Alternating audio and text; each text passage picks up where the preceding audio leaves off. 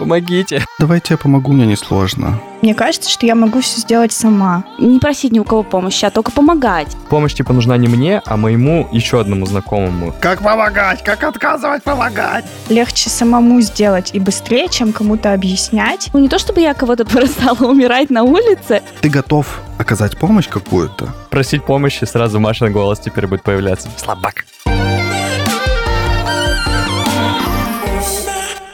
Всем привет! Это подкаст «Я боюсь». Здесь мы говорим о страхах, о том, что чувствует каждый, но не каждый готов обсуждать. Меня зовут Кирилл. Привет, я Маша. Всем привет, меня зовут Саша. Привет, я Аня. Сегодня наша тема выпуска – страх просить помощи. И я прямо сейчас у вас на глазах переступлю через этот страх и попрошу вас подписаться на нас в соцсетях. Все ссылки есть в описании. Вы, пожалуйста, переходите туда, подписывайтесь на нас в Инстаграме или ВКонтакте, где вам удобно. Помощь какая нам нужна? Нужна? Нам нужна помощь в распространении этого подкаста. Вы сами знаете, что подкасты — это довольно такой специфический контент. Далеко не все знают вообще о их существовании. И будет классно, если вы поделитесь с друзьями, знакомыми. Спасибо всем, кто уже делится, кто упоминает нас в постах, в сторис, рассказывает друзьям и знакомым. Это очень важно, ценно и приятно. Я, кстати, хотел добавить, что ты вот говоришь подписаться на ВКонтакте или в Инстаграме. Я узнал, оказывается, что в Яндекс Музыке вот эти лайки, э, сердечки, которые мы нажимаем, когда мы добавляем треки, которые нам нравятся, это своеобразная модель подписки. Поэтому, если вы до сих пор не подписаны на нас на Яндекс Музыке, тоже поставьте лайк нашему подкасту. Это позволит нам попасть в какие-то топы и распространить наш подкаст во весь мир.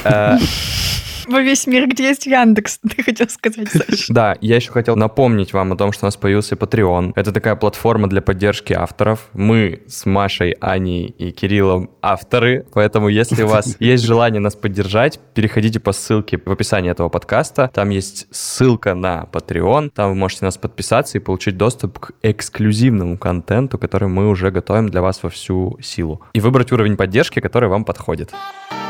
Я боюсь.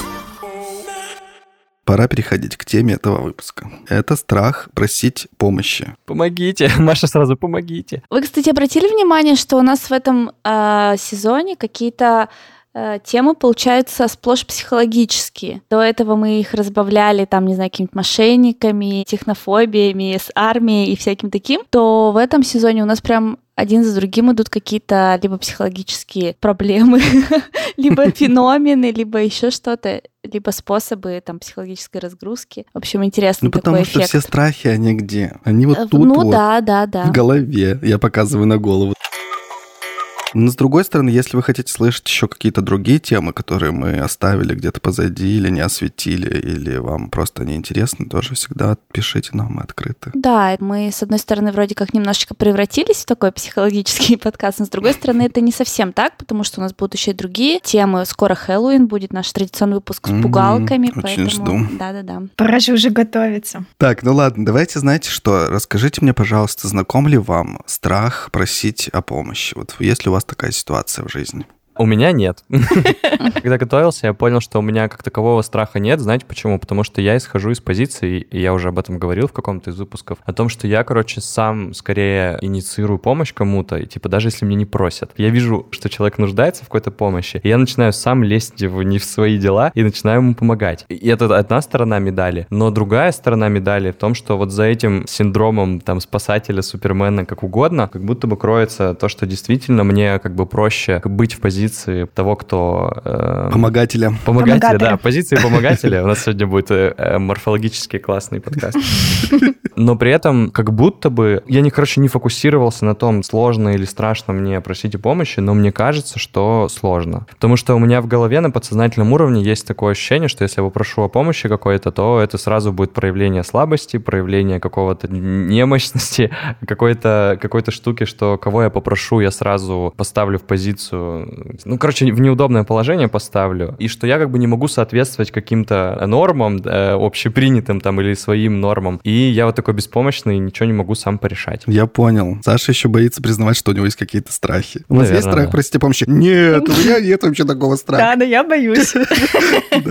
Саша, это нормально. Мне очень понятен, Сашин, вот этот страх, когда ты просишь о помощи, ты как будто бы признаешь свое бессилие в чем-то. Но ты же самостоятельный взрослый человек. И вот этот вот какой-то странная такая загвоздка, странная, не помню это слово. Противоречие. Противоречие, да, что тебе нужна помощь, и ты вроде бы головой ты осознаешь, что тебе нужна помощь в чем-то, и это в принципе нормально попросить этой помощи. Но с другой стороны, ты как будто бы вот все время боишься, что нарушится какой-то твой правильный как будто бы образ, который тебе больше нравится, чем образ просителя. Ну да, вот я просто а, быстренько тут вброшу. Нашла одну статью, которая называется «Пять страхов, которые мешают нам просить помощи». И вот там как раз страх просить помощи разбивается, раскладывается на пять составных частей. Мгм. Первый из них это страх оказаться в тягость. Ну, То есть мы заранее предполагаем, Это мое. так, вот, всё, чек. Мы заранее как бы предполагаем, что наша просьба будет ну, невероятно для человека тяжела, и зачем нам его напрягать, ну не будем. Мне кажется, что еще даже не то, чтобы невероятно тяжело, а просто, что ты такое думаешь, что ну, человек живет своей жизнью, и сейчас вот я приду со своей проблемой, начну его грузить, ему придется выделить для этого время, решать мои проблемы. Это же мои проблемы, я должен их сам решить. Ну да, да. Все так. Второй страх – это страх признать, что ситуация вышла из-под контроля. Это вот как раз-таки о чем вы говорили. Признать, что ты с чем-то не смог справиться, что ты не смог э, с- сам разрулить. Слабак. Да, слабак. Маша, это на рингтон надо поставить. Слабак. К Маше, когда обращаются за помощью, она сразу голосовуху отправляет. Да-да-да, в копилку э, просить помощи, сразу Машин голос теперь будет появляться. Слабак. Мы чувствуем себя неудачниками и стыдимся, что не можем справиться сами. Страх остаться в долгу. Мгм. То есть здесь о том, что быть обязанным, это неприятно. Вот это мне как-то не очень понятно, но я думаю, что многим, наверное, понятно, но мне не знакомо это чувство. Ну, не мне, да. Ой, все, спасибо, что помогли, до свидания. Страх показаться слабым, бедным, неумелым, глупым. Ну, то есть, там, не знаю, попросить взаймы, это автоматически значит, что ты бедняк. Попросить совет, не знаю, там, по работе или по финансам или еще почему-то, это значит, ты глупый, тупой, сам не- плохо учился в школе, не разобрался. Ну, и, в общем, все такое. Спросить совет, как там собрать шкаф, это, например, показаться неумелым хозяином. Как вы думаете, почему такой выразительный голос Аня сделал? Даже не знаю. Не знаю, я даже не знаю. Кстати, Саша не просил, мне кажется, даже нашей помощи. Мы сами такие, да давай, заставили мы, его, да. давай. Я научился манипулировать людьми просто. Просто иногда так, понимаете, совпадает. Это вот как раз один из советов, что людям иногда нравится помогать. И Да, часто да. нравится помогать. Что еще прикольно, когда совпадает... Это я. Вот мне тоже нравится. Когда совпадает то, что человеку нравится, и то... Кирилл мотает бровями. Ой, так интересно, у меня все эти же страхи перечислены, только немножко в другом порядке. Я нашел эту статью на сайте Департамента труда и социальной защиты населения города Москвы. Очень неожиданное место было. Ну, они сплотят. Рерайтинг. Да, Маша так красиво сказала. И вот, кстати, получить отказ, я тут недавно где-то натыкалась на упражнение, что в течение месяца или скольки там 20 дней получайте отказ. Ну, то есть намеренно просите о чем-то человека или там еще что-то так, чтобы он отказал. Тренировать Это тренировать вот это вот ощущение того, что тебе откажут. Я, если честно, тоже не поняла, как это делать, потому что может же попасться человек, такой спасатель, который скажет, да, я тебе помогу, и ты, и ты вместо того, чтобы тренировать свое вот это вот э, умение получать отказ, будешь просто манипулировать человеком. Этот челлендж может стать испытанием больше для тех, кому ты будешь обращаться, потому что ты будешь ставить столько людей в неловкое положение, ты будешь их просить на таких ужасных условиях тебе помочь, чтобы они тебе отказали. Да, чтобы они обязательно отказали, да. Можешь ипотеку закрыть за? Да, да, Да-да-да, пожалуйста. Слушай, мне нужна твоя помощь, я вот не могу пианино поднять, но только я не буду в этом участвовать. Подними его, пожалуйста, на пятый этаж. Грузчиков я тоже не буду нанимать. Заедь ко мне за ключами от квартиры. Так так э, можно и друзей всех потерять сразу. С такой практикой. Что это за друзья, Маш, такие? Но смотрите, как это звучит. Это вот тот же самый страх, который не дает тебе, в принципе, просить о помощи. Потому что ты думаешь, что можно так друзей потерять, если ты о чем-то попросишь. Так что ты да. будешь для них обузой. Да, Кирилл, в моем ярком воображении это вообще всегда вот так вот выглядит. Я представляю себе, что я иду просить о помощи, мне обязательно отказывают. Я это вот прям очень живо вижу. И, конечно же, я теряю друзья и остаюсь в одиночестве. Воображение. Нет, а как это работает? Вот ты говоришь, что тебе самой нравится помогать. Да. То есть вот почему здесь не происходит проекция на другого человека, и когда ты просишь помощи, почему ты не можешь думать, что ему тоже нравится помогать? Не знаю. Кстати, когда я готовилась к выпуску, я, кажется, поняла, почему мне нравится помогать. Я вспомнила, как в детстве моя бабушка все время всем окружающим рассказывала, какая я классная помощница. Да что ж ты будешь делать? Опять эти детские паттерны вылезают. Да, Кирилл, как я помогаю ей стирать, как я помогаю ей в огороде. Причем я еще такая маленькая, и от меня вообще никто ничего не просит, и никто ничего не заставляет. И я сама все за бабушкой хожу и, помогаю. Да, я думаю, боже, какая же я хорошая. Причем бабушка всегда хвалила меня при мне. Ну, может быть, она, конечно, и без меня это делала, но она вообще не стеснялась при... Нет, без тебя она говорила, господи, она так задолбала ходить за мной. Задолбала, ходит и ходит за мной.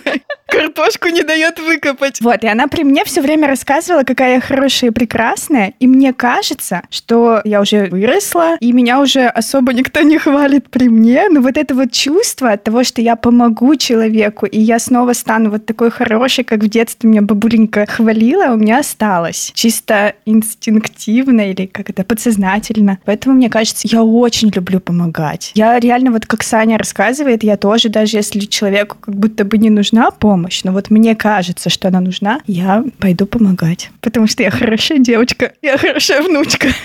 Но почему-то мне страшно попросить помощи у других людей. Мне кажется, я их напрягаю. Вот все, что они там перечислили, это все было про меня. Не так давно меня попросили отредактировать статью, которую написала врач. Мне надо было ее превратить в человеческий язык. И ты не смог ее прочитать. Нет, я смог ее прочитать. Там была довольно интересная просто мысль, которая мне понравилась, что часто детей маленьких учат вести себя тише, вести себя правильно, не, не шуми, не отвлекай никого, быть, Быть удобным человеком. будь удобным, да. И в какой-то стрессовой или критической или вообще опасной ситуации дети маленькие не могут просить о помощи. Или они начинают, ну, допустим, прямо в какой-то опасной ситуации, когда кто-то на него нападает или куда-то пытается его увести, дети не могут даже закричать, просто потому, что у них вот было вбито вот это вот «не кричи, не шуми» и что-то еще такое, да, Воспитание. воспитание. Или часто это проявляется у совсем маленьких, не мешай, не отвлекай вот это все, и они не могут попроситься, например, в туалет еще и писают. Какие-то вот такие вещи. То есть это реально с самого-самого детства в каких-то мелочах, на которые ты даже не подумаешь, ну, как родитель или просто вот как взрослый человек. А оказывается, это уже закладывает какие-то вещи, которые будут влиять на вот страх у человека попросить помощи в какой-то ситуации. Да, мы помните еще об этом э, вспоминали, когда про страх мошенников одна из наших слушательниц присылала историю про цыганку, которая пыталась у нее деньги отнять, и она не могла ничего сказать, потому что ну, общество же подумает там о тебе что-то не то. Как-то неудобно, да, сейчас шуметь, и вот это все. Да, да, да, да, да. А это взрослый человек. Представляете, что думает ребенок маленький, Мгм. который Мгм. вообще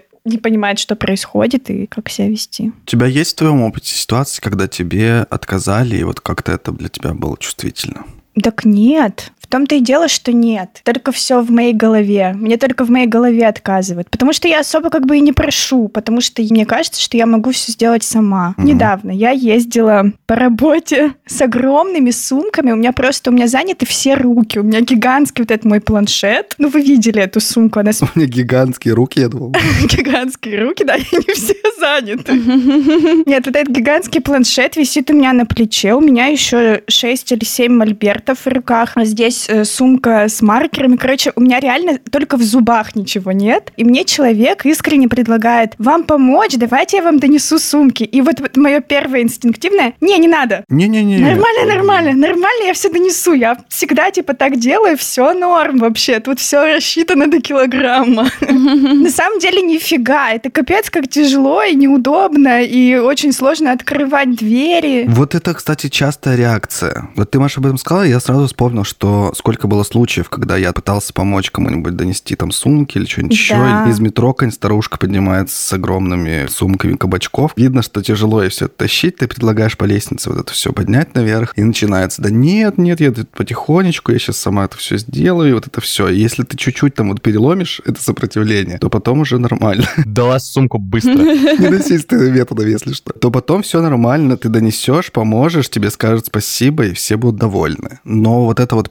первая реакция, сказать, не-не-не, ни в коем случае, мне не нужна помощь, это прям частая реакция. Да, это правда так. Я причем читала статью, кто-то из психологов, я читала о том, что иногда нужно вот этот первый барьер преодолеть и несколько раз человека спрашивать. Возможно, людей на улице не стоит несколько раз спрашивать, но вот своего близкого человека, за которого вы переживаете, вот вам кажется, что ему действительно нужна помощь, возможно, стоит спросить парочку раз хотя бы, чтобы первая вот эта вот инстинктивная реакция, нет, мне не нужна помощь, типа я сама совсем справлюсь, вот чтобы ее преодолеть. Возможно, человек немножечко подумает и в следующий раз уже скажет, да, мне нужна помощь, помоги мне, пожалуйста, вот хотя бы вот с этим. Да и на улице так работает. Ты первый раз спрашиваешь, вам помочь? Тебе говорят, не-не-не, типа, как будто такой формальный вопрос, формальный ответ. Нет. Потом ты говоришь, да, давайте я помогу, мне несложно. Да, да. Человек говорит, не-не, я не хочу. Я говорю, да дам в одну сторону, давайте подниму, там дальше уже пойдете как хотите. Ну ладно, давай. То есть вот всегда есть какие-то три вот эти ступеньки, две-три, которые надо преодолеть, чтобы помочь. Так ты тоже, получается, помогатор, Кирилл. Ты тоже любишь помогать, даже когда тебя не просят о помощи. Ну, слушайте, мне почему-то кажется, что это вообще какая-то базовая у человека есть такая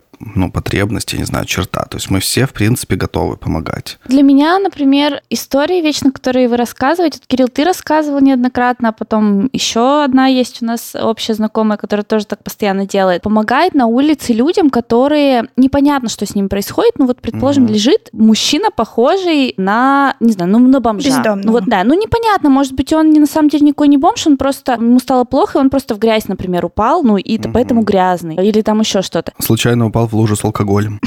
Хочу тоже случайно упасть. Как бы человек не выглядел, это не значит, что он там недостоин да, помощи.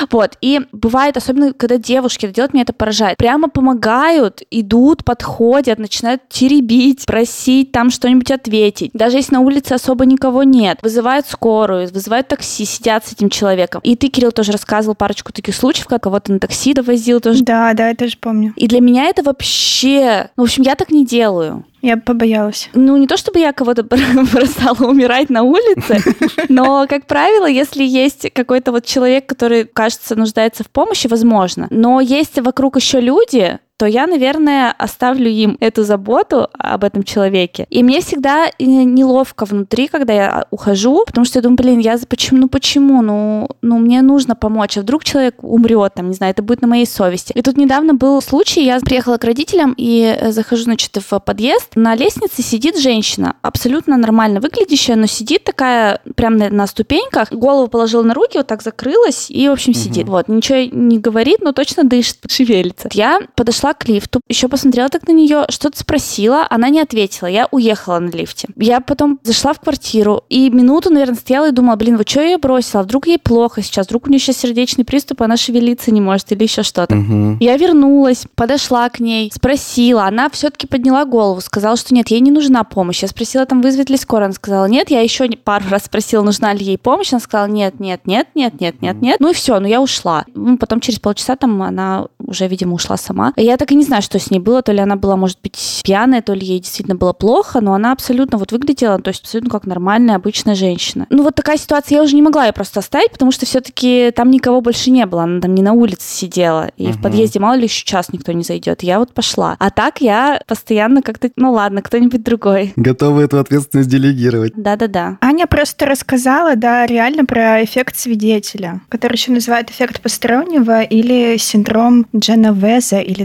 Дженовеза Везе, к сожалению, я не знаю, как правильно ударение ставится, это фамилия человека. А в чем он заключается? Это эффект, при котором мы охотнее помогаем людям, если находимся с ними один на один, чем если находимся в какой-то ситуации, где есть другие люди. Нам как бы кажется, что этому человеку обязательно поможет кто-то из вот этой толпы, и мы не обязаны ему помогать. То есть он вот так проявляется. Он очень много раз доказан всяческими экспериментами. Есть же куча, да, вот этих даже историй, когда жертвы маньяков пытались попросить помощи, но им никто не помогал. Собственно, и называется синдром э, по фамилии девушки, которой никто не помог. Угу. Вот так и назвали. Печальная ситуация, но она вот породила исследование этого эффекта. А есть еще вот меня, что вообще поражает, это когда люди рискуют жизнью своей, чтобы помочь. Вот это меня удивляет, да, тоже. Одна из недавних вообще историй, которая меня просто поразило до глубины души. Это парень увидел, э, что женщина прыгнула в реку с моста. Сама прыгнула, решила покончить жизнь самоубийством. И это было очевидно, что она делает это сама, что она не упала с моста, а сама перелезла и спрыгнула. Угу. И он э, прыгнул за ней вообще не думая, сразу же прыгнул. И в итоге он ее смог выбросить на берег, а сам утонул. Как вообще? Как не соизмеряют люди иногда риск для себя? Угу. И вот это вот понятно, что, видимо, хочется помочь, настолько сильный вот этот вот э, инстинкт помощи другому человеку, что инстинкт самосохранения отключается. Но это вообще просто поразительные вещи. Мне это сложно очень понять, потому что у меня как-то включается. Мне кажется, здесь реально во многом инстинкт, потому что угу. все-таки, ну, у нас сильный инстинкт самосохранения. Возможно, еще, конечно, конечно. Ну, то есть все по-разному еще относятся там, к каким-то видам страха, например, отдельно. Потому что я про себя знаю, что для меня страх высоты довольно сильный. Угу. Если бы я увидел, что-то упадал с моста, я бы, скорее всего, помахал ему во след и позвонил бы куда-нибудь в какую-нибудь службу максимум потому что для меня вот это очень страшно. Тем более это прохожие. А есть же люди, которые просто идут в такие профессии, где ты по должностным инструкциям обязан, если что, отдать свою жизнь за другого человека. Вот это вообще удивительно для меня. МЧС те же самые, пожарные. Да, это такие профессии, но тут хотя бы понимаешь, ты профессионально этим занимаешься. То есть ты, по идее, знаешь ну, максимально технологию, как и тебе сохранить свою жизнь, и другому человеку. Конечно же, это большой риск, безусловно, но ты все равно не с улицы там человек, который просто увидел и побежал. У тебя все равно есть какая-то защита в плане обмундирования, не знаю, каких-то навыков или еще чего-то. Но это тоже вот профессии, которые сотрудников МЧС, пожарных, это, конечно, вообще тоже отдельная статья людей, которые вот так вот помогают. Да вообще вот люди, которые помогают, например, бездомным, их кормят в социальные столовые. То есть даже когда просто мимо них проходишь, очень-очень жалко этих всех людей, хочется их, конечно же, накормить, но вот для меня проще, когда я увижу такую ситуацию, задонатить какую-то сумму денег этим организациям, чем самой пойти помогать. Хотя мне бы хотелось, вот мне в последнее время э, очень нравится один фонд, который помогает пожилым людям. И мне почему-то в последнее время прям вот к пожилым людям такое сострадание, не знаю почему. И мне прям хочется иногда, думаю, стать, что ли, волонтером, написать им, у них такие обязанности, развозить купить ну, какие-то подарки, продукты, вот эту mm-hmm. благотворительную помощь. Иногда в домах престарелых просто с кем-то посидеть, поговорить, что-то организовать, приехать поздравить с праздником. Ну, то есть не только деньгами, а вот именно действиями, своим общением, своим временем. И у меня все несколько раз уже рука заносилась над э, группой ВКонтакте, чтобы им написать. Такая большая ответственность. Вот они меня занесут в этот вот список волонтеров. Хочешь, не хочешь, тебе надо будет ехать. Будешь в позиции человека, которому вынужден отказывать будешь. Я имею в виду, что ты впишешься в это, и потом уже будет очень сложно отказаться. А я не хочу, конечно, таким быть человеком, да. который будет сидеть потом и страдать. Зачем я согласилась? Да, да. Я не хочу. А я, конечно, не, не смогу уже сказать, что нет. Я вот раз, например, не могу, потому что нет, я тоже говорю с трудом. И вот я буду страдать потом. В общем, это такое должно быть взвешенное решение изнутри идти. Уверенность такая, что я хочу настолько, что мои какие-то потребности в какой-то момент нужно будет задвинуть, и мне нравится, не нравится, все равно пойти и помочь. Вот пока до такой степени я в себе не взрастила это желание, но, возможно, оно дойдет. Я знаю что-то много историй, когда наоборот, это невзвешенное решение, когда люди случайно попадают, например, на какие-то волонтерские мероприятия для детей, там, сирот или еще куда-нибудь, и потом уже втягиваются. Вот когда ты максимально близко к этому подошел, но все равно со стороны, да, вот без всяких обещаний и всего такого, это может тоже стать каким-то шагом к тому, чтобы решение свое принять. Поэтому мне кажется, что ждать просто взвешенного решения, как раз-таки просто откладывать и как бы избегать немножко эту тему. Конечно, да. Я согласна, что это, да, в избегание. Но мне кажется, мы ушли немножко в другую тему, мы да, ушли простите, в помогание. Простите. А нам-то нужно сегодня с вами понять, откуда ноги растут у страха просить помощь. И когда мы нуждаемся в какой-то помощи, как об этом всех э, предупредить. Ну, как обычно, все из детства. Вот Маша, например, про бабушку и сад максимально олицетворяет. Мне кажется, что основная штука здесь в том, как вообще были построены взаимоотношения в семье. Сейчас объясню, в какое русло пытаюсь увести. Когда тебе помогают безвозмездно, когда ты помогаешь чисто искренне, потому что тебе хочется это делать, когда тебя лишний раз, вот как у Маши, например, получилось, лишний раз тебя не перехваливают для того, чтобы это был там типа паттерн поведения, что ты помог и ты хороший, все, надо, значит, всем помогать. Короче, с этим типа нельзя перебарщивать. У меня была такая история, я нахожусь в позиции, когда мне иногда говорят, что ты сам должен догадаться, что мне нужна помощь. Мне кажется, это самая отвратительная модель, когда тебе... Нет, Маша, не думаешь так? Нет, это ужасно.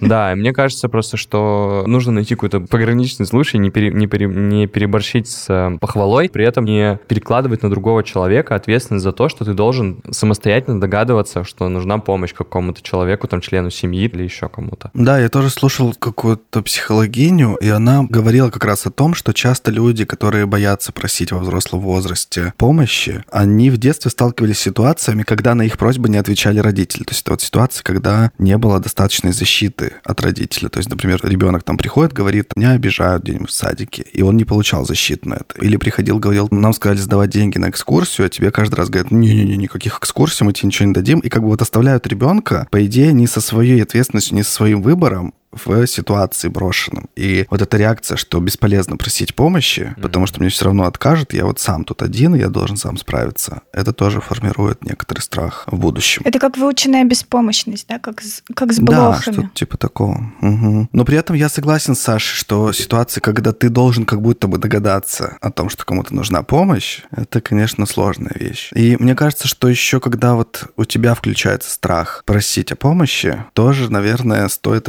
подумать думать об этом, потому что ты как будто бы ставишь других близких тебе людей в ситуацию, а вот вы догадаетесь, что мне нужна помощь. Я буду молчать, я буду таить, а вы давайте догадайтесь. И часто это же еще перерастает потом в обиду, что вот я столько делаю для людей, а они не видят, что мне нужна помощь, и вот это все. И я без конца помогаю всем своим родственникам, а я хоть раз получил что-нибудь от них, и вот это все. В данной ситуации человек, который так делает, он разыгрывает из себя жертву, да, то есть человек, что вот все вокруг такие плохие, никто не понял, что мне нужна помощь, помощь, я для них все делаю, они для меня ничего. Но на самом деле, если вот покопаться в этом феномене, иметь какую-то проблему и думать, что кто-то сам догадается, что у тебя такая проблема есть, и сам предложит помощь, это что-то типа гордыни или мании величия. Ну, то есть почему кто-то должен сидеть и смотреть по сторонам и искать у тебя признаки, высматривать, а не нужна ли помощь? То есть если ты не говоришь, сам не заявляешь о себе, то, ну, как бы извини. Это схоже с ситуацией, когда какие-то талантливые люди, ну или вообще люди, которые что-то делают, не знаю, там, строят свой бизнес, делают какую-то свою творческую штуку, ну что-то. Делают подкаст. Делают подкаст. Сидят и говорят, у меня хороший продукт, или у меня там хороший товар, у меня хороший подкаст, у меня хорошие песни. Сидят, ждут, как будто бы какие-то люди мифические вдруг и узнают о нем, все на него резко подпишутся, и полюбят его, и он станет звездой, или он станет там богачом, его товар станет самым знаменитым на свете. Хотя на самом деле нужно говорить как можно большему количеству людей о себе. Просить, ну, это тоже такая просьба о помощи, да, пока у тебя там нет, условно говоря, какого-то супер капитала такого публичного. Ты просишь, расскажи обо мне, а вот здесь вот можно у тебя где-нибудь публиковаться, а вот здесь вот можно прийти и рассказать там о себе или еще что-то. То есть использовать максимально своих там знакомых или какие-то средства связи для распространения информации о себе. К тому, что это та же самая ситуация, что сидеть и ждать помощи от кого-то и не просить ее. Так же, как и здесь сидеть ждать реакции мира на себя, при этом не заявив о себе. Нет, ты же как бы не просто так себя так ведешь, ты же смотришь на... На Леди Гагу. На великие истории, да, которые тебе показаны. Которая встретила Брэдли Купера и вообще-то сразу же выстрелила, между прочим. Звезда родилась вот так. Ну ладно, ну вы чё? Но это же не единичная история. То есть вообще, в принципе, транслируется вот эта идея, да, что если ты делаешь что-то хорошо да. и упорно, то ты обязательно в какой-то момент выстрелишь. И как да. Бы здесь никто тебе не включает, что ты будешь ходить и всем надоедать со самим собой. А помощь точно так же есть Золушка, которая сидела там тихонечко свой горох перебирала, никому не жаловалась, а потом к ней прилетела фея, и ее жизнь полностью изменила. Везде есть паттерны в культуре в нашей зашитые. Ну, это да, но Золушка, она и не ждала особо ни от кого ничего. Она сидела и страдала. Так и здесь тоже ты сидишь такой, я страдаю, мне нужна помощь, но я не буду никому говорить. Саша вот пример, да, приводит, ну, в смысле, не пример, а ситуацию говорил, что человек как бы ждет, что ты ему поможешь сам. Стоишь, моешь посуду и фыркаешь, никто мне не поможет помыть посуду. Я вообще-то и ужин приготовила, и накрыла, типа, и сегодня весь день работала. Почему я должна мыть посуду? Но ты как бы моешь, фыркаешь и смотришь одним глазом на своего мужа, который сидит и ни хрена не делает на диване, например. Или там своей там подружки, которая вот только что у тебя тут выпила полбутылки вина, разлеглась на диване, ничего тебе не помогает убрать даже. Так, Аня, это что-то из жизни, да? Смысл в том, что во многом это называется так-то большим термином инфантильность, инфантильное поведение. Что ты веришь в какую-то сказку вместо того, чтобы посмотреть на реальность и исходить из реальности, да, и исходить из того, как быть эффективнее, вместо того, чтобы как быть инфантильнее. Но есть еще другая сторона. Ту ситуацию, которую мы сейчас обсудили, это человек, ему реально нужна помощь, он ее реально хочет, он считает несправедливым, что ему не помогают, но об этом никому не говорит. Да, это вот такая вот да. инфантильность, это желание поманипулировать, возможно, отвернуться, покапризничать и все такое. Есть другая ситуация, это так называемый синдром донора. А я о нем прочитала в книге «Выгорание» Эмили и Амелии Нагоски. Наверное, многие слушатели ее знают. Довольно знаменитая книга. Книга написана для женщин и женщинами, поэтому там синдром донора, он больше представляется с точки зрения именно того, что он присущ женщинам, и что это такой результат патриархальности нашего общества. Но я думаю, что его можно применить, в принципе, ко всем. В общем, он заключается в том, что есть в общественной системе две группы доноры и индивидуумы. Общество ожидает, что первая группа будет по своей воле и с радостью отдавать второй группе время, внимание, заботу и свои тела. Ну вот про тела это там как раз с точки зрения женско-мужских отношений. Получается, есть такие люди, которые должны и обязаны не просить ни у кого помощи, а только помогать. Это их призвание в жизни, это их миссия. А вот индивидуумы, они будут на вот этой вот поддержке, заботе и помощи расти, цвести, приносить в этот мир счастье и вообще все на свете. Скажешь, самый яркий пример это женщины и мужчины, но я думаю, что мужчины на себе тоже испытывают это в некоторых ситуациях. А есть статистика, кого больше, доноров или индивидуумов? Ну нет, конечно. Я думаю, что там даже нет критериев четко, чтобы проводить исследования. Такого нет, да. Я думаю, что, в принципе, наверное, все-таки женщины больше подвластны этому синдрому. И там вот, например, приводится такая статистика интересная, вот я вам сейчас ее найду. Но это же, получается, какой-то результат не биологического влияния, там, давления, а именно социального. Общество действительно ставит женщину в такое положение, что если там есть в семье пожилые родственники, то заботиться о них будет женщина. Там, если есть дети, то угу. скорее о них будет заботиться женщина. То есть вот эта вот вся моральная поддержка, она должна исходить от хранительницы очага. Не зря же она хранительница очага. Наверное, об этом говорят девушки-писательницы. Да, но вот они, например, приводят э, ситуацию про так называемую вторую смену, то есть когда после работы женщина приходит домой и начинает снова работать, только уже на неоплачиваемой работе, занимаясь домашним хозяйством. Да. Приведена такая статистика, что в мировом масштабе цифры составляют 40 часов в неделю у женщин против полутора часов у мужчин. Ну вообще 40 и полтора. Есть, конечно же, более нормальная статистика по таким странам, как там США, Британия, Канада, но и даже там есть разрыв. Вот, например, в 2016 году насчитали, что англичанки тратят на вторую смену 26 часов в неделю, а англичане лишь 16. Ну, то есть тоже разрыв довольно большой, хотя уже, конечно, не 40 и полтора. Ой, а если сюда еще прибавить разрыв зарплат между мужчинами и женщинами, то можно понять, почему феминистки хотят все это сжечь. Не хочется, да, превращать это в разговор о феминизме, потому что это все-таки немножко другое. Но, но вот эта вот часть как раз про то, что помощи просить людям вот с таким вот синдромом, это просто, это эгоизм. Ну, я не буду просить помощи, потому что этот... Угу. То есть это не вписывается в твою ролевую модель вообще? Угу. Да, в ролевую модель не вписывается. Я не могу просить помощи, и я ее и не жду, потому что я должна или должен делать вот то-то, то-то, то-то. Да, еще часто тоже молодые мамы, например, с этим сталкиваются, и я слышал уже много историй, потому что слушаю кучу подкастов почему-то про родительство. Кирилл, мы что-то не знаем.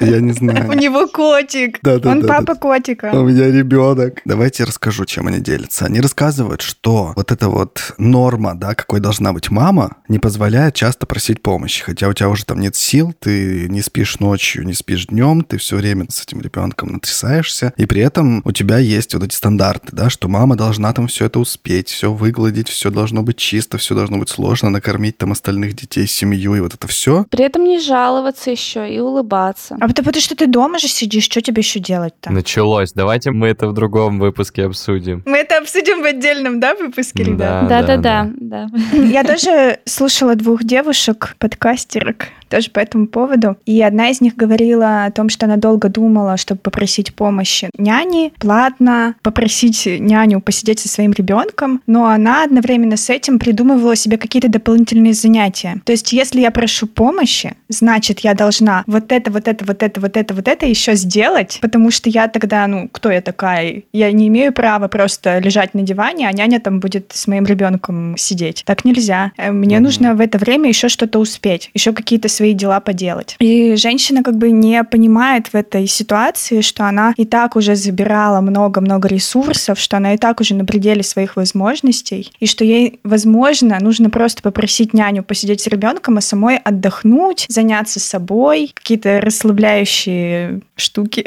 поделать, а не использовать это время для того, чтобы еще, еще, еще зачем-то там гнаться. Ну вот мы упомянули, что это называется синдром донора. Как он распознается? Вот ты когда внутри сидишь, тебе нужна помощь. Что делать с этим? Ой, Кирилл, такие сложные вопросы даешь.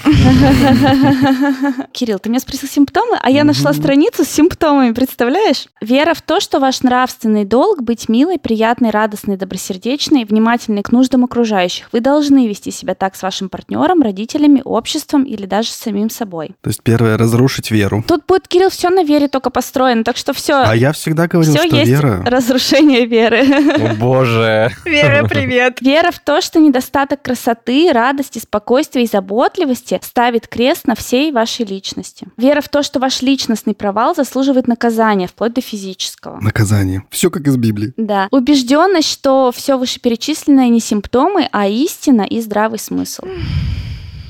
Как-то печально сразу стало. Ну вот у меня, я думала, что вообще не свойственно, извините. Но тут э, со мной произошла такая маленькая ситуация, которая меня навела на мысль. Я была в отпуске в другом городе, и я собирала свою косметичку, и собрала ее, в общем, все упаковала в чемодан, а на чемодан надела чехол такой, который еще, знаете, надевается и застегивается. Мы оставили чемоданы в отеле, еще было время, пошли погулять, и где-то на прогулке я подумала, блин, а я положила зубную щетку свою или нет? Я вот не помню вот этого момента, чтобы я из стаканчика взяла зубную щетку, положила ее в косметичку косметичку. Ну, вроде бы мелочь такая, но даже если я забыла, ну пофиг, куплю новую. И, значит, мужу говорю, типа, вот я что-то не помню, я положила свою зубную щетку или нет, и он мне говорит, да ладно, не положила, не положила, забей. И мы заходим, значит, за чемоданами, и я говорю, может мне проверить в чемодане, лежит она или нет, а его нужно вот раскрыть, он, то есть в чехле нужно вот этот чехол снять, его там кодовый замок, это все ну, несколько минут надо потратить, потом еще найти эту косметичку. Я такая сама себе говорю, да не, ну ладно, пофиг, забыла, забыла все. Но я точно знаю, что если бы он также бы сказал, что мне кажется, я забыла свою зубную щетку, я бы даже не спрашивая открыла бы этот чемодан и проверила, э, его зубная щетка на месте или нет. Mm-hmm. Просто потому что мне это не сложно. Человек, вот он педантичный, я знаю это за ним, что он будет немножечко переживать за это, хотя сам может не показать. И я вот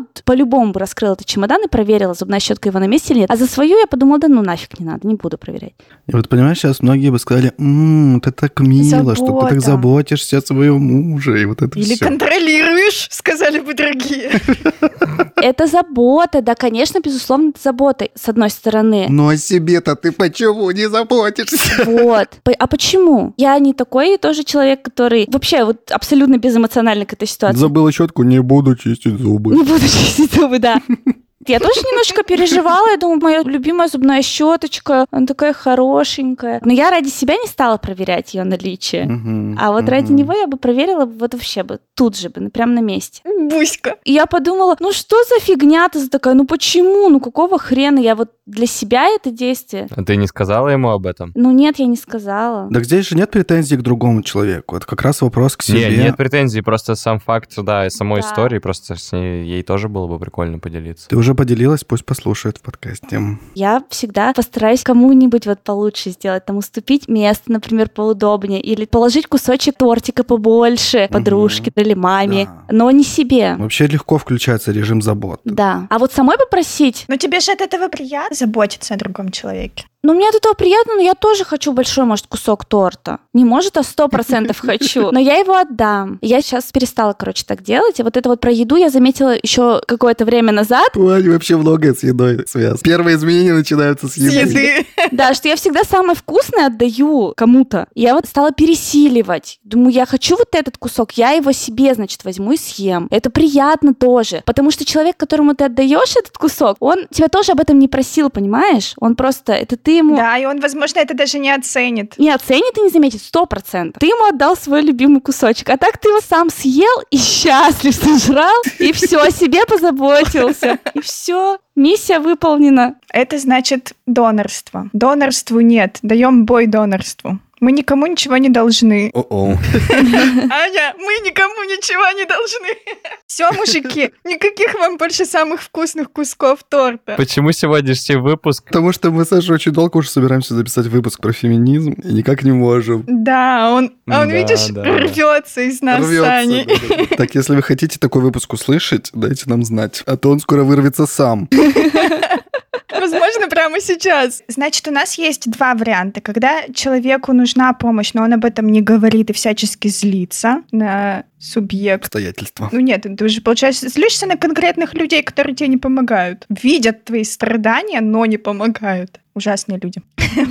Потом есть донор, который считает, что он сам всем обязан. Что он не может просить помощь, что это, да. Да, что его обязанность страдать, и он поэтому не просит помощи. Так, а как быть с людьми, которые считают, что они сами лучше просто сделают? Ну, например, вот в каких-то рабочих моментах. Легче самому сделать и быстрее, чем кому-то объяснять, и, возможно, потом еще придется переделывать. И зачем, типа, это делать, если можно самому? Это же какой-то отдельный вид, получается, людей. Да я бы не сказал, что это вид людей. Я бы сказал, что это в- конкретно, если в рабочих штуках, то это неумение делегировать какие-то вещи, которые, если ты руководитель, например, то сто процентов нужно скидывать на подчиненных. Я тоже за собой замечаю такую штуку, что мне иногда действительно проще сделать самому, чем кого-то погружать в контекст, но я стараюсь от этого вообще избавляться, потому что все работают э, на работе, у всех есть штуки, которые нужно делать. От того, что ты объективно попросишь человека сделать что-то за тебя, э- это будет абсолютно ок. Я сам в работе столкнулся с тем, что есть несколько проектов, например, которые я тащу, тащу, тащу и делаю. Ко мне уже даже приходит мой руководитель и говорит, Саш, просто не стесняйся и отдавай. Просто отдавай, пожалуйста. Типа, я говорю, окей. И это было в этот же день я встречался с человеком, кому я потенциально должен был отдать. И этот человек мне сам сказал, что если нужно отдать, ты просто мне скажи, типа, не парься, я заберу, все будет окей. Вот это какой-то вообще офигенный уровень осознанности, не знаю, взаимоподдержки, но его, мне кажется, нужно достичь при условии, что ты умеешь э, отказываться от чего-то, делегируя, или от- отказываться от чего-то в пользу высвобождения своего какого-то времени. Потому что ты, например, понимаешь, что, что в это время ты можешь что-то другое, более важное и ценное сделать. Да, но это же просто не всегда с руководителем подчиненным работает. Иногда это бывает просто в команде в какой-то, когда человек просто на себя берет какое-то огромное количество задач и ничем не делится. Иногда бывает, что тебе ставят, например, какую-то задачу или что-то какое-то дело, ты не понимаешь, что это вообще не ты должен делать. И только потом в разговоре с другими людьми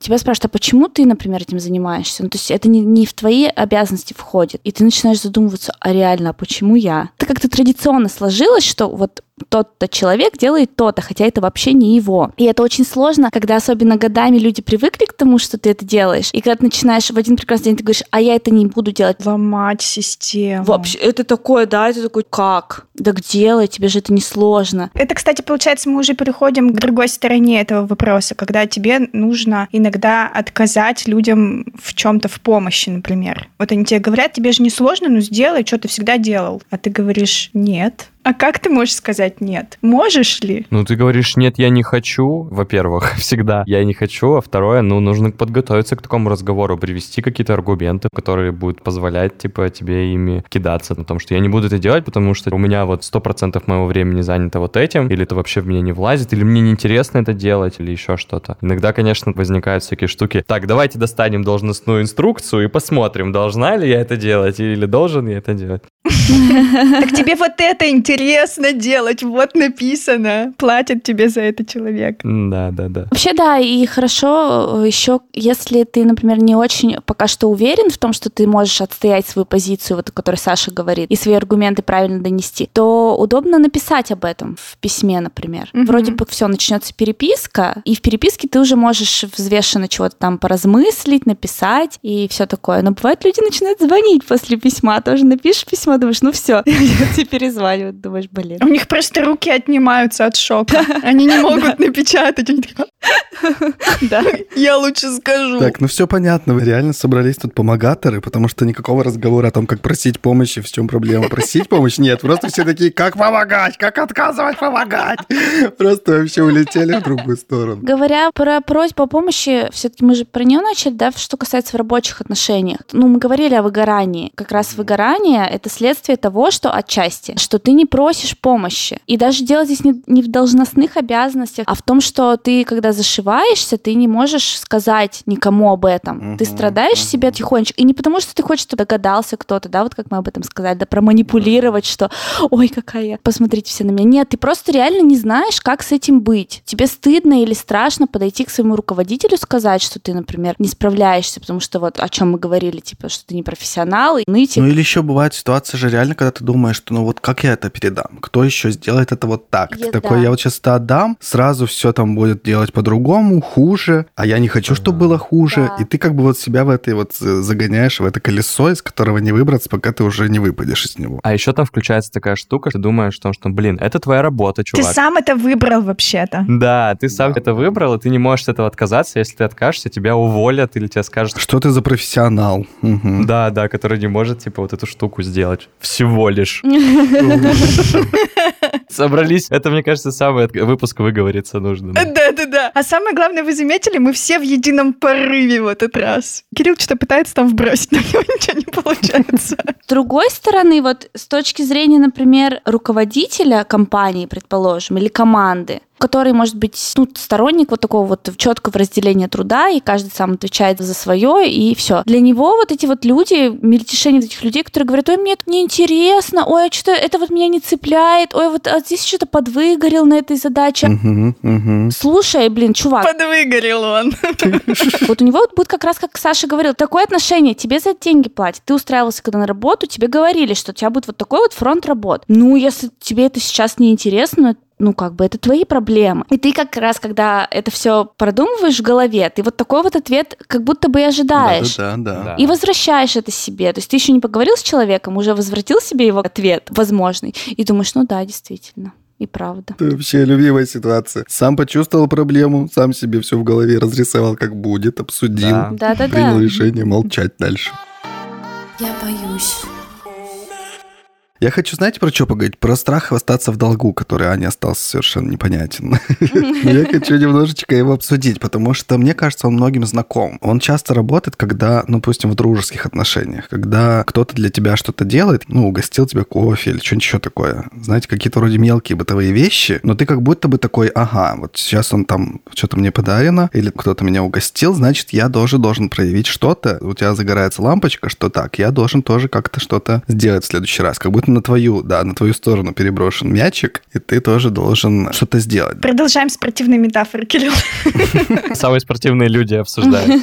Ну, вы понимаете, о чем я говорю. А уж тем более, когда вопрос да, о да. помощи. Это тоже может для тебя быть стопом, потому что ты подумаешь, так, ну, значит, я сейчас попрошу какой-то помощи у человека, а потом я буду по гроб жизни ему обязан. И вот это все. Или часто mm-hmm. люди, допустим, мне известна такая история, что человек занял у родителя, у своего, довольно крупную сумму, там нужно mm-hmm. было куда-то это все вложить, вложить. И не получилось быстро вернуть. И человек долгое время живет с ощущением, что он как бы должен, и он как будто бы пытается платить своим вниманием дополнительным. К черту внимание, бабки отдавай.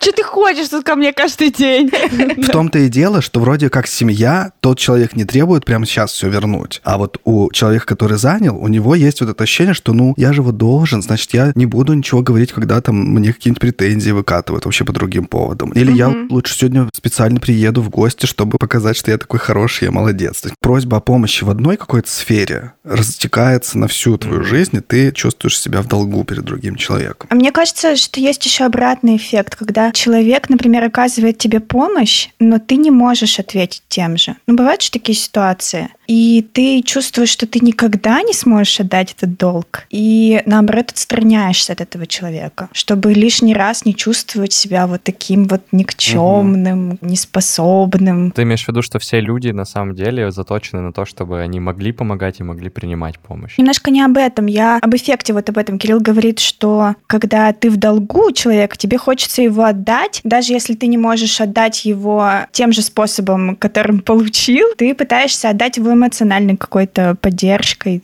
там, или чем-то подобным. Есть иная ситуация, когда ты, наоборот, хочешь уйти от этого человека подальше, потому что он такую тебе помощь оказал, что тебе кажется, что ты никогда не сможешь ему ответить тем же самым. Отчаиваешься в итоге и уходишь. Здесь вот так интересно бывает. Я, мне кажется, что это с этим тоже связано. Я уже рассказывал, что я помогаю как волонтер движению несознательных отказчиков и консультирую бесплатно, естественно, в свое время, там, когда мне удобно и так далее, консультирую ребят, как не ходить в армию законно. И несколько раз я сталкивался с такой ситуацией, что человек хочет как-то отблагодарить меня, mm-hmm. но при этом не знает, и вот с одним из ребят у нас была такая, ой, все, сейчас вот я все это закончу, я обязательно там тебе пришлю коробку шоколадных конфет или что-нибудь такое, знаешь, ну какое-то дает человек обещание зачем-то, хотя мне оно было не нужно. Я занимаюсь этим для себя, когда у меня есть время и так далее. То есть я делаю это добровольно, эту помощь, а человек как раз думает, что он чем-то мне теперь должен, вот я тебе там что-то сделаю, и потом, конечно же, никогда уже в жизни не возвращается, ничего не делает, то есть как бы непонятно, зачем было это сказано, и все это превращается в такой немножечко клубок какого-то неловкости неудобства всеобщего. Или иногда еще помощь оборачивается тем, что ты готов оказать помощь какую-то, но человек как будто обращается к тебе с такой просьбой, которую он вполне мог бы выполнить и сам. То есть ты не готов в полной мере туда включиться. Тоже на своем опыте говорю, что иногда мне понятна схема, у нас там расписано все, как что делать. Полный алгоритм, все там понятно. Нужно просто сесть и вот этот документ большой прочитать, изучить. И человек не хочет как будто бы даже этого сделать. Ну просто пишет, вот помоги мне, что мне сделать, написать, как мне вот это все сделать. И не хочет вообще ничего для этого сделать. Я говорю, ну вот прочитай вот это, сделай это. Угу. Такое есть. Во-первых, есть люди, которые говорят, проще заплатить кому-то, кто это сделает, как вот я, например, делаю с этими штуками. Услуги какие-то домашние, типа угу. при, прикрутить плинтусы, я не буду разбираться, как это делать. Мне проще его заплатить или проще попросить какого-то человека собрать шкаф или сделать плинтус. Это первые люди есть. А есть люди, им проще потратить чужое время, хотя есть какой-то описанный алгоритм, как это сделать. Знаешь, у них такой паттерн есть поведения, что если эти люди вызвались помочь, то я могу их по каждой вообще фигне... Да, да, да, по каждой фигне и бесполезной, и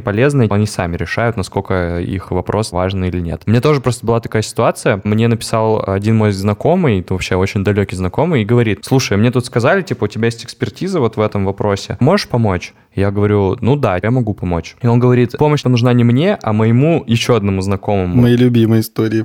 Э, можешь с ним поговорить об этом? И я такой говорю, в чем вопрос это? Он говорит, ну давай, типа, я вас свяжу, вы с ним поговорите, и ты ему поможешь. Я такой, ну окей. У меня есть одна просьба. Я говорю, какая? Он говорит... Делай все, о чем он тебя попросит.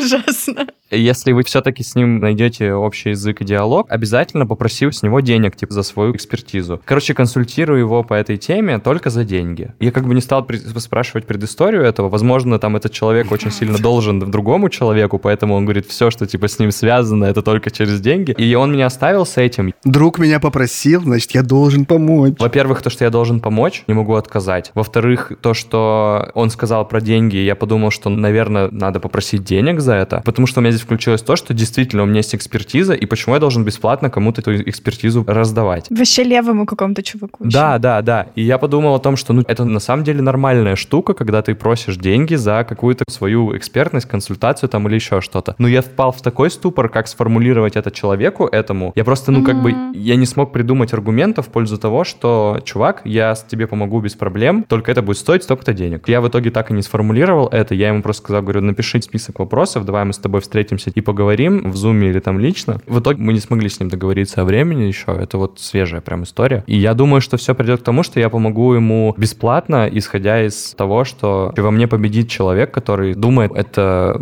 всего лишь советы, всего лишь помощь, за них не обязательно платить. Обесцениваешь себя. Всего лишь твое время, которое ты потратишь. А я не могу вот до сих пор оцифровать эту штуку, потому что час-полтора с ним поговорить, это вообще-то, ну, стоит, просто полтора часа моего времени стоит, плюс экспертность стоит. Я не могу пока этими категориями вообще... В общем, все идет к тому, что я, скорее всего, проконсультирую его бесплатно, и, и все, и на этом дело кончится. У тебя же там уже есть э, человек, который каким-то образом продает твои услуги без твоего ведома, пусть пусть он о деньгах договаривается. Пообещай ему процент. Не, он не продает, Маш. Он просто сказал, что, типа, я знаю, что у тебя здесь экспертность, здесь есть человек, у него точно такой же запрос, где ты можешь помочь. Да, да, да. Я тебе нашел клиента. И вот опираясь на вот это все, мне иногда кажется, что я не прошу помощи, потому что у меня есть вот эта мысль, что я перепоручаешь человеку свои проблемы. Ты же можешь сам посидеть, покопаться, разобраться и сделать что-то. Угу. А ты как будто бы вот так вот начинаешь навязываться кому-то. И когда я да. как бы сам как помогающий встречаюсь вот с такой ситуацией, что помощь помощи просит какой-то не очень адекватной, скажем так, или той, которую я не готов давать, потому что есть более простые пути, то мне кажется, что я тоже в такую ситуацию попадаю, если сам прошу помощи. Понимаете, о чем я говорю? О том, что иногда мы основываемся как бы вот в этом страхе просить помощи, основываемся на своем опыте помощи. Наверняка у всех было такое, что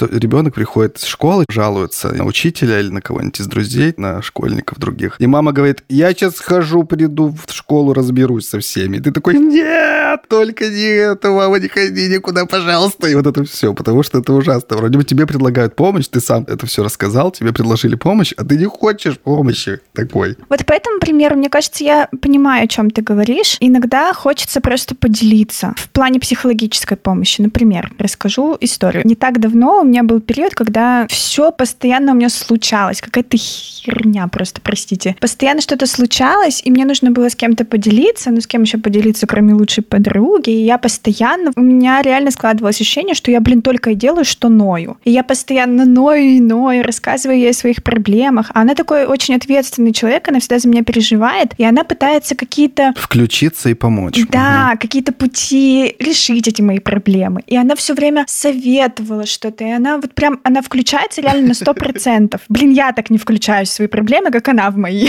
Мне в какой-то момент показалось, что я, ну, охренела совсем, потому что я, получается, человека заставляю проживать ей абсолютно ненужные вещи. Это же мои проблемы, я должна их сама решать, я должна э, сама... Должна, должна, должна. Да-да-да, я должна, я должна это всем вообще.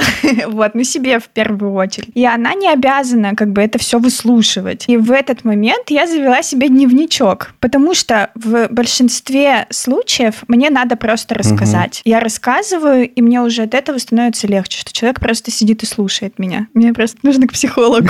Тебе нужно подкаст, Маша, записывать отдельный. Мне хватило вот этого инструмента, я поборола свое чувство вины перед подругой, потому что я перестала на нее вываливать вот это все дерьмо, которое у меня в голове растет. И я это вываливаю теперь на бумагу, которая, как известно, все стерпит. Да, это, это, кстати, известная методика, что все свои проблемы надо записывать, а еще потом сжигать вот это вот все. Да, но я не сжигаю, я просто не перечитываю. Они где-то там лежат, э, запертые в ящичке, вот, я их не трогаю. Но меня вот реально было такое чувство, что я в долгу перед человеком, потому что я на него вываливаю какую-то свою жвачку мозговую, которая ей это абсолютно не нужна. Я тоже начала вести дневничок примерно с этих же соображений, но еще чтобы кое-что запоминать, потому что мне иногда какие-то мысли в голову важные приходят, которые кажется, что ну вот вот супер важно, я потом забываю, поэтому я их выделяю цветом. Как говорится, у каждого свои потребности, нужно просто прислушиваться и посмотреть, какая у тебя есть потребность.